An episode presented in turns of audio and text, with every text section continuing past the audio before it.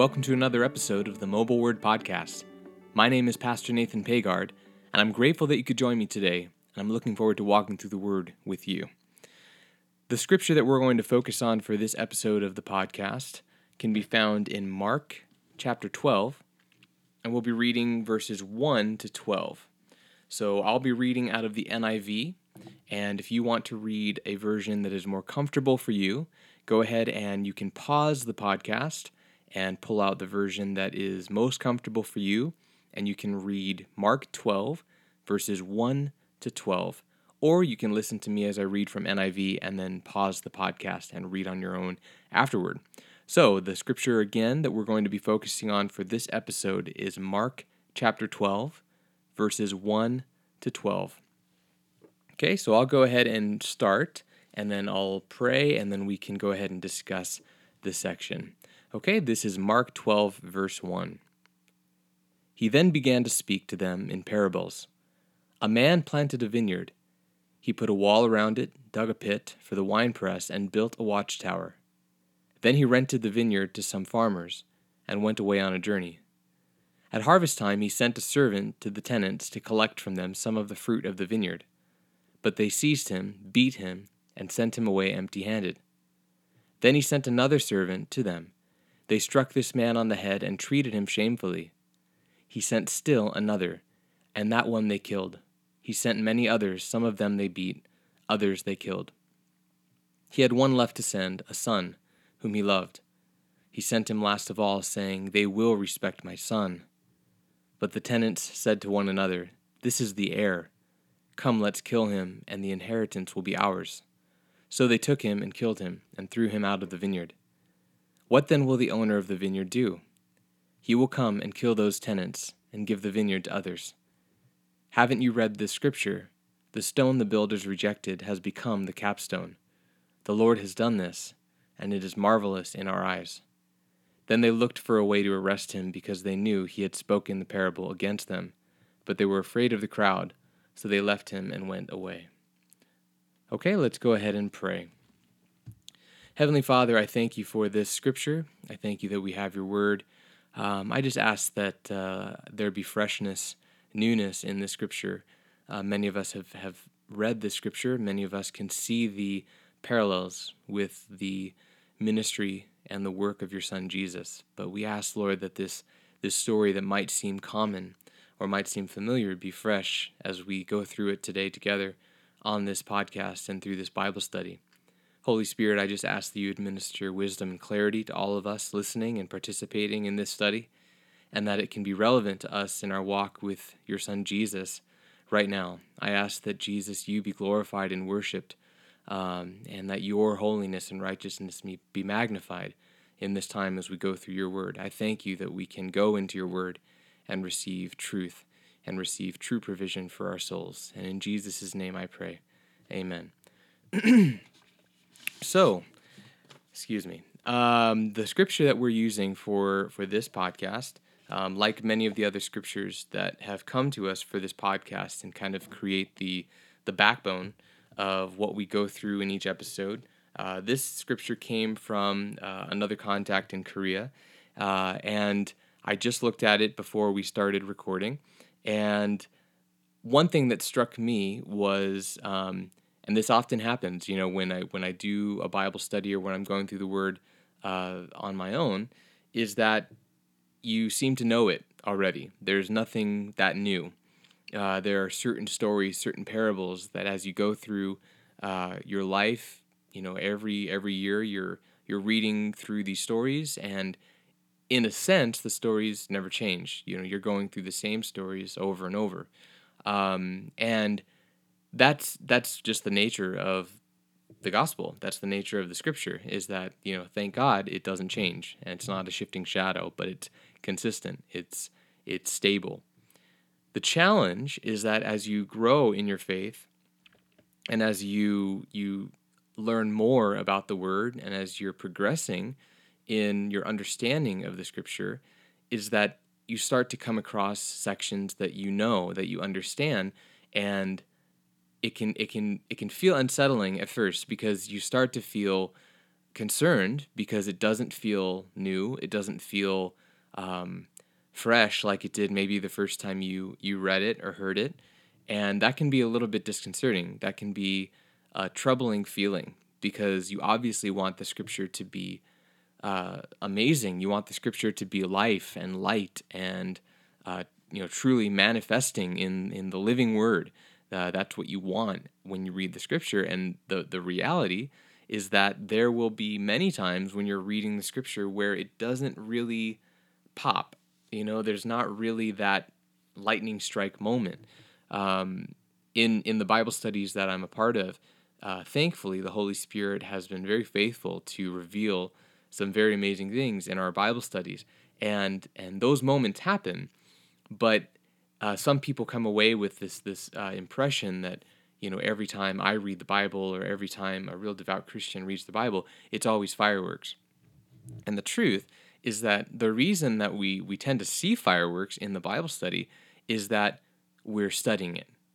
You know, we're, we're digging through it. And that's a process. And as you grow in your faith, oftentimes you have to dig a little deeper. Uh, when, it's totally new, when, when you're reading a parable like the one that we're focusing on for this episode, uh, sometimes you know when when the when the Holy Spirit has suddenly given you eyes to see um, truth in the Word, it can be amazing. You know, you can't believe what you're reading. Um, I remember the first time that I read Isaiah 53, and this was after I was starting to really understand who Jesus was, and I couldn't believe it. You know, I kept kind of flipping back and forth, trying to figure out, you know, how in the world was this chapter so far removed from Christ, but so interconnected with who Jesus is. It was it was it was amazing. It was actually kind of scary. I remember I was lying on my bed uh, while I was in Korea, and it was one of those moments where you're kind of looking around the room. It almost feels like there's someone with you, uh, just because it's so eerie uh, and amazing. And and I remember having that that experience a lot when I was going through the Word initially. Uh, there were just a lot of things that suddenly were popping out, and and the the temptation to to kind of fall for, or the the lie to fall for rather, is that as you get further on in your faith, those those experiences diminish. Um, those experiences are few and far between. Uh, that is that is a lie. The scripture um, should always be revealing something that is very personal to you and very relevant to what you're going through in a way that it is the living word, like we read in Hebrews 4, uh, Hebrews 4:12, where it's saying it's alive and it's active. You know that is a that is a truth declared in Scripture. You know by God through the Holy Spirit through the writer of Hebrews that the word is alive and active and it's sharp and it pierces. You know these are all these are all uh, attributes of the word. It's actively you know working with you and through you. So the lie that no at a certain point it just will stop. Uh, we have to rebuke that you know in the name of jesus because because of jesus we have a word that is constantly developing and growing with us. Praise god that that that happens and that that's real. Um, but as you get along in your faith and as you're reading more it'll get more challenging. So what we have to do is we have to dig deeper. We have to be we have to be content with going deeper and not content with it just not hitting us right away and and just giving up on it so as I was reading this parable, my first reaction, my first thought is, okay, what what is in there aside from just what it's saying? Because there's that level and that side of it that we'll talk about, where it is a very uh, a very direct um, analogy to to the life and ministry of Jesus, and we'll walk through that really quick. Um, so there is that element of the parable that is very clear. That's the one of the reasons why uh, the Pharisees and the leaders were so offended right away after he spoke this parable because it was so obvious. You know, there there are some things that Jesus said that are a little bit more cryptic. You know, that you need the Holy Spirit to be opening up your eyes to to reveal yourself, to reveal what God is saying through Jesus. But some of the parables are just so brutally honest and direct that um, you know you kind of wish you could have been there to see the reaction just because you know to to say this parable to those men uh, who who are you know technically you know in this in this parable they're the they're the farmers you know they're the they're the tenants um, that are committing these these awful crimes and and displaying this disgusting behavior. And he's telling it to them. You know, this didn't come around through, you know, hearsay and did you hear what Jesus said about you earlier? This is directly to their face. Um, so there's that side of it, that it is just clear. However, as we're reading in the Word, we have to say, okay, that's clear. I understand that. It's directly, you know, relating and associating with Christ and his mission and what he did. However, what does that mean to me? And, you know, I, I don't believe that that is a, you know, kind of person, man centered approach to the Bible. I think everything we read in the Bible needs to be applicable and relevant to us right now. We should never be tempted to reduce what we read in Scripture to just stories, things just to know. That's not why we have the Word. We have the Word to consume. It's daily bread, it's provision. You know, you don't just look at a piece of bread and say, God, that looks delicious. Well, I'm good. I had my breakfast. You eat it, you break it apart, you consume it, you chew it, you swallow it, and then it nourishes your body. You know, there's a, there's a there's an an active process of taking the word in, taking it apart, letting it nourish you, and we can't do that if we just reduce it to just stories. So, on one side, I'm just going to go through the story. Uh, what we have here is we have Jesus telling the parable uh, to these Pharisees, to the leaders in Israel. And what we have is we have a man planted a vineyard. So, we have God, and the vineyard often symbolizes Israel. He put a wall around it, dug a pit for the winepress, and built a watchtower. Then he rented the vineyard to some farmers and went away on a journey. So he rented away, uh, rented the vineyard to some farmers. So the tenants or the farmers are are being symbolized to represent the the leaders, the caretakers of Israel, the Pharisees, the leaders, the teachers of the law, the priests. You know, those are God's representatives. In the same way that we read in in Second Corinthians five that we are Christ's ambassadors. You know, we represent him to the world. In the same way, the priests, the Levites, the the teachers of the law, um, the Pharisees, they were representing God to the people. You know, when people wanted to know things about the Scripture, about God, they went through these channels. So that's who that those, are the farmers, the tenants in the story. The servants that uh, the the farmer or the man keeps sending to collect some of the fruit are prophets. So the servants are going and and uh, announcing the voice of God or announcing the voice of the farmer, uh, saying that we're coming to claim some of the fruit. Uh, and it's not a direct analogy. You know, you don't have to say, okay, well, what were they collecting? What was the fruit? The servants are going and being sent by God to basically what we'll get to later is declare ownership and um, and authority over that property, that the, the ownership of the property has not changed. There is still a, a man, a farmer, that owns that vineyard. There is still a direct connection between the owner, even though he's not there. And what do the farmers do? What do the tenants do? They beat these servants, they kill these servants, they mock them, they treat them shamefully, uh, they send them away empty handed. And then over and over and over, this man, this farmer sends these servants, just like we have in the prophets. We have many prophets that the Lord anointed and sent to declare truth, to declare, declare the voice of the Lord to Israel. And what happened? They're mocked, they're beaten, they're imprisoned, they're killed.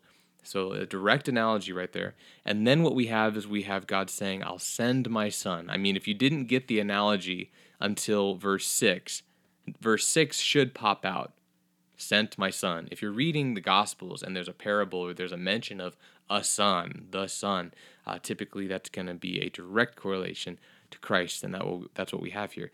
And the farmer or the man, the owner of the vineyard says, At least they will respect my son. Do they? They don't. The tenants, the farmers, they say, If we kill him, then we'll get the inheritance. Let's kill him. So they, they, it says in verse 8, so they took him and killed him and threw him out of the vineyard. Now, what's interesting, and we have to remember this, we know the end of the story. This this hasn't happened yet. You know, this is a this is a prophecy in a parable. So Jesus is predicting what they will do. You know, and, and, and if it wasn't bad enough for Jesus to tell them to their face, you have rejected and disgraced men of God, men that God has chosen and sent. You have uh, disgraced them, killed them, mocked them, abused them and in turn completely disgraced the voice of God. Not only that, but the Son of God, the Messiah, the Anointed One, is sent declaring his sonship. And what does Jesus say they will do? Because this hasn't happened yet, they will kill him, claiming that they can take his inheritance and cast him out of the vineyard. You know, and we can make direct correlations to that. You know, Jesus was killed outside of the city. And I don't think that's too too big of a stretch. You know, Jesus is very clear that this parable represents him and what he's doing. So why would that not be a connection that he was cast out of the city like a criminal, you know, sentenced a criminal's death, doomed to a criminal's grave, but because of Joseph of Arimathea and Nicodemus, you know, he had a, a burial in in in in a tomb, you know, for a rich man. So we have that side. And then verse 9 What then will the owner of the vineyard do? Here's the warning He will come and kill those tenants and give the vineyard to others. So remember, this parable is directed at religious leaders, people that are, are supposed to be representing God. So, you know, we can draw it out and we can we can, you know, make a sermon and we can make a message about, you know, uh, God has sent people to to claim uh, you know, the gospel for the world, and that's true. And God has anointed people and given them the Spirit of Christ to take Jesus into the world, take light into a dark world, to be a city on a hill, announcing God's glory and the good news of Christ. But then people reject that. That's also true. So you can do that. You can make that connection that God is constantly pursuing people, sending people to save those who are lost. And what often happens is those those messengers of the gospel of Christ are often mistreated, persecuted. That's what Jesus predicts and promises to his disciples that you will you will take my name into the world and because of my name they will abuse you and reject you and persecute you and kill you. So that's that's that's a connection. But we have to be careful not to just continually draw our own connections and our own conclusions and put them into the scripture. What this scripture is telling us is that there is a judgment directly associating and relating to religious leaders. So, yes, there is a connection that people are often rejecting the message of Jesus. That's true and that God will look for those that are accepting and ready. You know, it doesn't just hinge on that one person. Like He wants everyone to be saved, but He will reach out to whoever. You know, so it says that, you know, we will give the vineyard to others. However, this is a, a parable about those religious leaders. So if we're looking for what is the text saying directly, you know, and not drawing our own kind of overarching meaning, it's to religious people. So to us, it's Christians. You, Christian, listening to this podcast. Me, Christian, making this podcast. This is to us. There is a huge responsibility that's placed upon our heads and our souls as representatives of Jesus. And there is judgment if we don't do that righteously, if we don't do that honestly, with full devotion to Christ as our Lord and Savior. So, this is more a warning to us who call ourselves Christians, to pastors of churches, to missionaries, to evangelists, to preachers, to teachers. This is specifically to us. So we need to take heed of that warning. We need to take heed of what is being said in this parable, which is directly to us. And again, it doesn't, you know, neglect the truth of this parable in the way that the world associates and reacts to the gospel.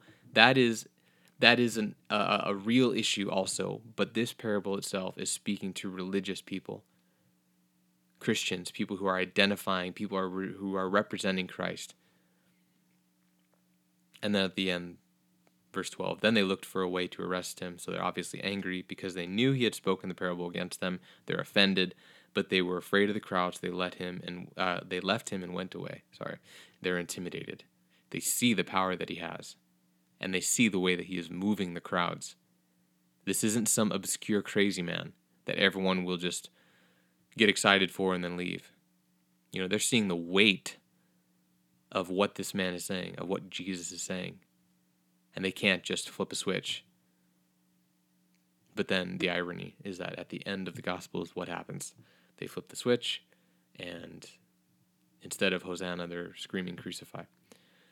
So that's the direct kind of teaching on what the parable is, what who who who's involved, who the figures represent.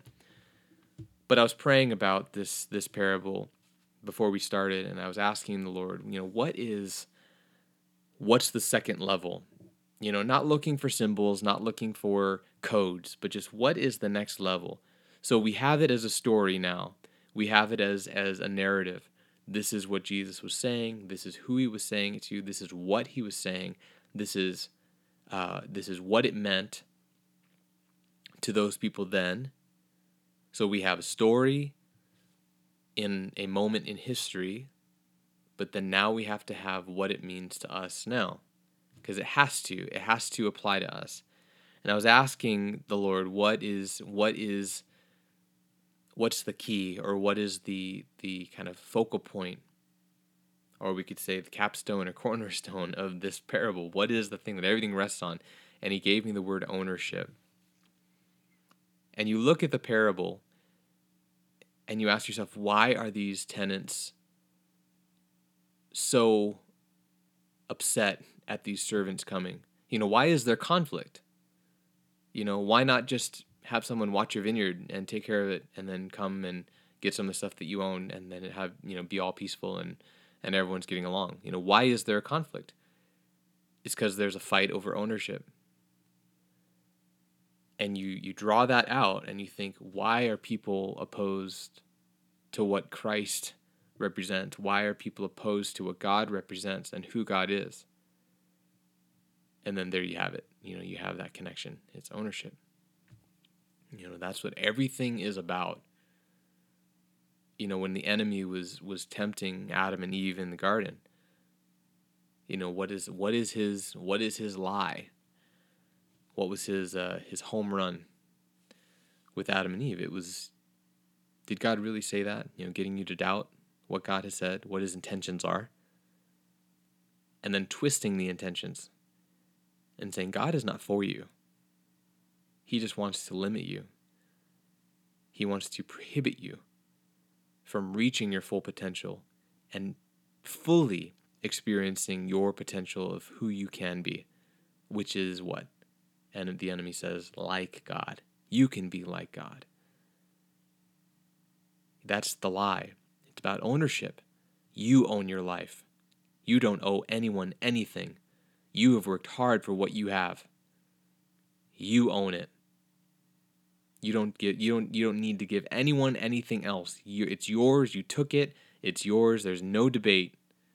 You can be king. That's the lie from the beginning. And I was asking the Lord, you know, what is the conflict? Why why is this parable what is what is the the bomb that goes off? Where's the fuse? And it's ownership. So I'm going to talk quickly about four different ideas relating to that issue of ownership and what happens and how it relates to us and how it relates to us in this parable, what we can get from this parable. Four things the paranoia of ownership, the aggression of ownership, the evil in ownership, and then ultimately the judgment of ownership. So, first, the paranoia of ownership. When you have this man, this owner of this vineyard, and he gives this, he, he hires these farmers to take take uh, take over the vineyard and work it while he's away. Then what does the farmer do? The farmer sends servants to go take some of the fruit. So that's that that word popped out to me when I was reading it. So it says in verse 2, it says at harvest time he sent a servant to the tenants to collect from them some of the fruit of the vineyard. Some of the fruit. Not all of the fruit, just some partaking in what is already his. You know, remember the whole time as we're going through this, remember the owner is alive. The owner did not die. The owner just rented the vineyard away, hired people to take care of it. The owner is still owner. That has not changed. That has not shifted. So remember that as we go through this. There's still one owner. And this owner of this vineyard is asking for some of the fruit of his own vineyard. But then what happens to the servants? What goes wrong in their mind? They've tasted what it feels like to be in that position of ownership at that vineyard. They're taking care of it, they're living there. The owner is far away. They're kind of getting that moment where they're sitting on the throne thinking, this feels really good. They're feeling power. You know, they're feeling value. These farmers are, are these these these tenants are feeling this this this kind of hunger inside of their spirit that this is what it's like. This is what it's like to have no one over you. To just have property, to have these valuables in front of you.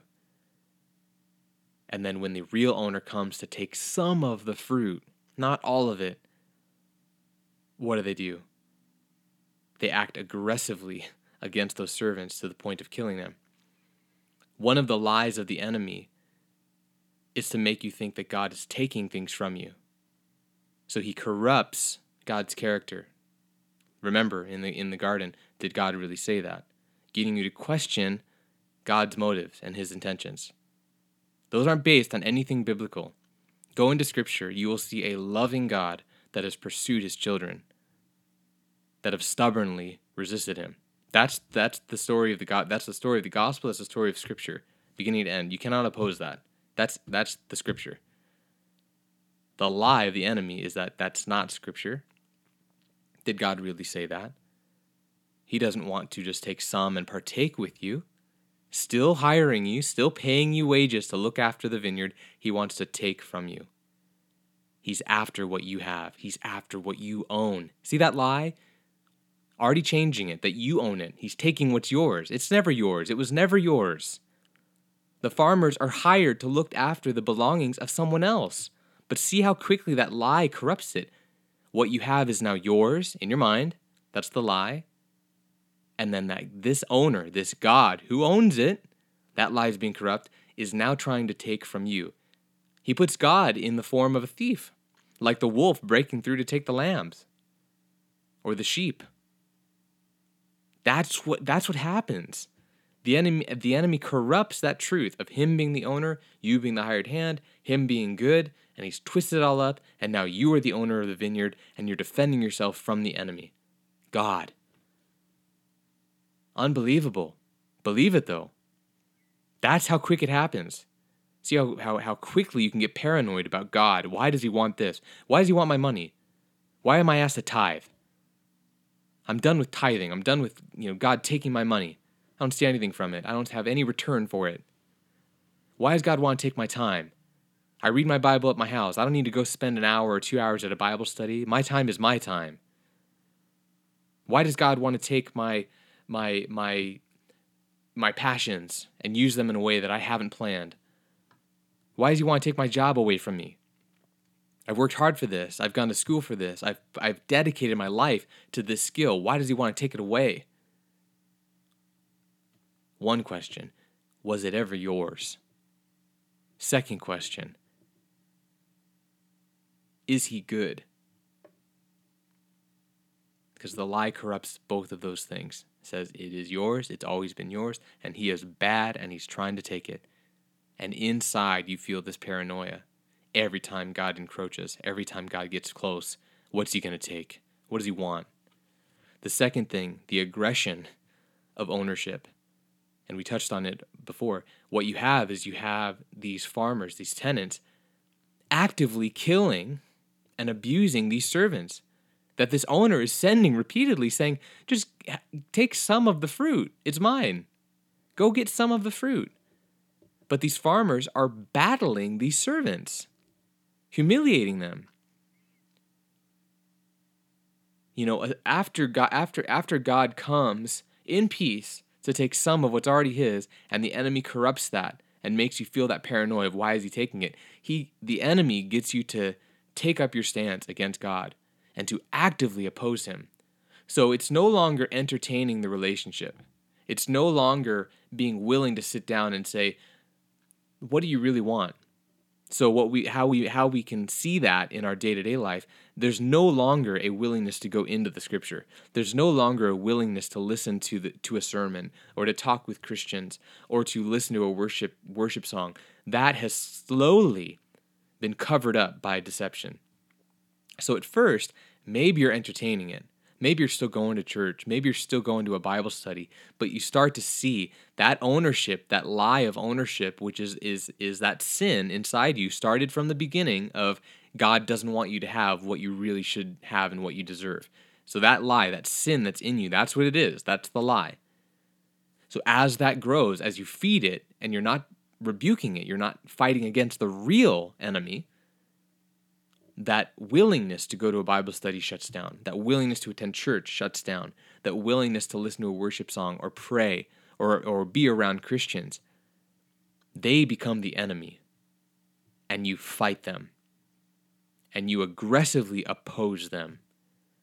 So it doesn't it doesn't just rest in paranoia of ah, I don't know why does God want this and I'm not sure why why he's expecting this of me. If you don't defend your faith, if you don't defend truth in Scripture by going into Scripture and being around truth, that paranoia will grow into aggression, which will oppose, actively and aggressively oppose the will of God. So, first, it's a lie that says God is taking from you, taking what's yours, the paranoia. Second, God is your enemy and you aggressively oppose it. And that's the aggression of ownership. The more and more you feed that lie in yourself that I own what I have because I've worked hard to have it and I deserve it, the more you feed that, the more you're consumed by yourself and God becomes an enemy. The third thing is the evil in ownership. Now, what I'm not saying is that to own something is evil. I own a lot of things. Everything I look at right now in my in my office I own. Is that evil? No. However, you have to constantly go to the source. So I'm looking at what I have, and this is all, everything I'm looking at is grace that God has provided. Even the things that I have bought with my money through my jobs, if I track the dots far enough back, how did I get any of that? It had to be the Lord. It had to. You didn't dictate when you were born. You didn't dictate the genes that you had. You didn't dictate so much of who you are that gave you the abilities and skills and opportunities to have the jobs that's given you the paychecks to buy the things that you're looking at. And to think that you had a hand on all of that is just foolishness. I mean, really foolishness. So much of what you are, what you are and who you are, you had nothing to do with. So to own something is not bad. That's not evil. However, ownership, if you feed ownership, your ownership over things, it can bloom into paranoia. So this is a progression paranoia, then to aggression, and then to evil, to the point where what we see in verse 6 is just pure evil. He had one left to send, a son whom he loved. He sent him last of all, saying, They will respect my son. So this is appealing through love. This is not more servants and servants, and this is not the heavy hand. This is not coming with punishment yet. This is the owner saying, They've killed my servants, but they will listen to my son. I will send my son, whom I love they have to be broken down by that. Their hate has to be broken down by that gesture of good faith and love. But then what happens? It says in verse 7 But the tenants said to one another, This is the heir. Come, let's kill him, and the inheritance will be ours. So they took him and killed him and threw him out of the vineyard. So what happens? Instead of being broken down by that gesture of good faith and love on the part of the owner, sending his son that he loved. The tenants see opportunity. They're lusting for more. They're lusting for more power, more ownership. So, that word again, they're hungry for it. So, that lie that produces this evil in ownership is that you can have what Jesus has without Jesus. I'm going to say that again. That lie that becomes evil in your heart because you've indulged in ownership says, I can have what Jesus has, or I can have what Jesus offers without Jesus. So, what does Jesus offer? Let's just go through some of the things peace, strength, value, love, satisfaction, strength, perseverance, hope. That's just eight. It's not even going down the fruit of the Spirit. So the lie is that you can have what Jesus offers without Jesus at all. So you totally neglect and you totally disregard Jesus completely. And that's what happened with these these tenants in the parable. They totally reject Jesus, not to the point of just saying go away. They kill him. They want to take what's his.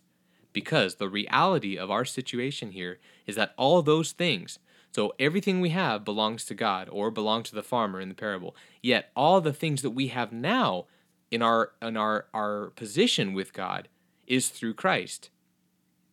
I can't have anything just going to God. You know, Christ is the mediator. He is the he is the anointed one that tears the curtain.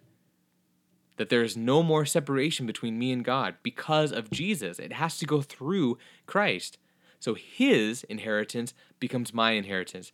His righteousness becomes my righteousness. You can't go around it. There's no scooting around Jesus and then getting God. It goes through Christ. So the lie is that I will do whatever I can to try and have that without having Jesus. Totally neglecting it and how that manifests in a religious spirit or with people in religion, like how we see this parable is teaching, that group or us, is that I can earn my own salvation. I can pay my own way through good deeds, through works, into heaven without Christ, without going to the Son and submitting myself to His sonship, His lordship over me as a tenant. Again, a hired hand. So you have first ownership creating this paranoia God is taking from me. Then ag- uh, ownership creating aggression that God is, is my enemy. He opposes me. I need to protect myself from him. Then it starts to, to tempt you by telling you that you can have all those things through your ownership of things. If you get this thing you want, you will have all those things. If you get that job, if you get enough money, if you get that relationship, you will have all those things that Jesus offers you. But you don't need to deal with all that junk about sacrificing and submitting and you know being humble humble and all these things that are required through Jesus. But you can have all those things. Forget about Jesus. You can have all those things without all that hardship. And that's a lie. You'll never have it. Last thing is ultimately the judgment of ownership this parable does not finish with, What do you think will happen? What do you think God will do? Jesus is clear that says, Those tenants, those tenants in verse 9 says, He will come and kill those tenants and give the vineyard to others. What you have right now in your life is being loaned to you. We can take the parable of the talents. You've been given things to take care of. You've been given things to steward. It can all be taken away.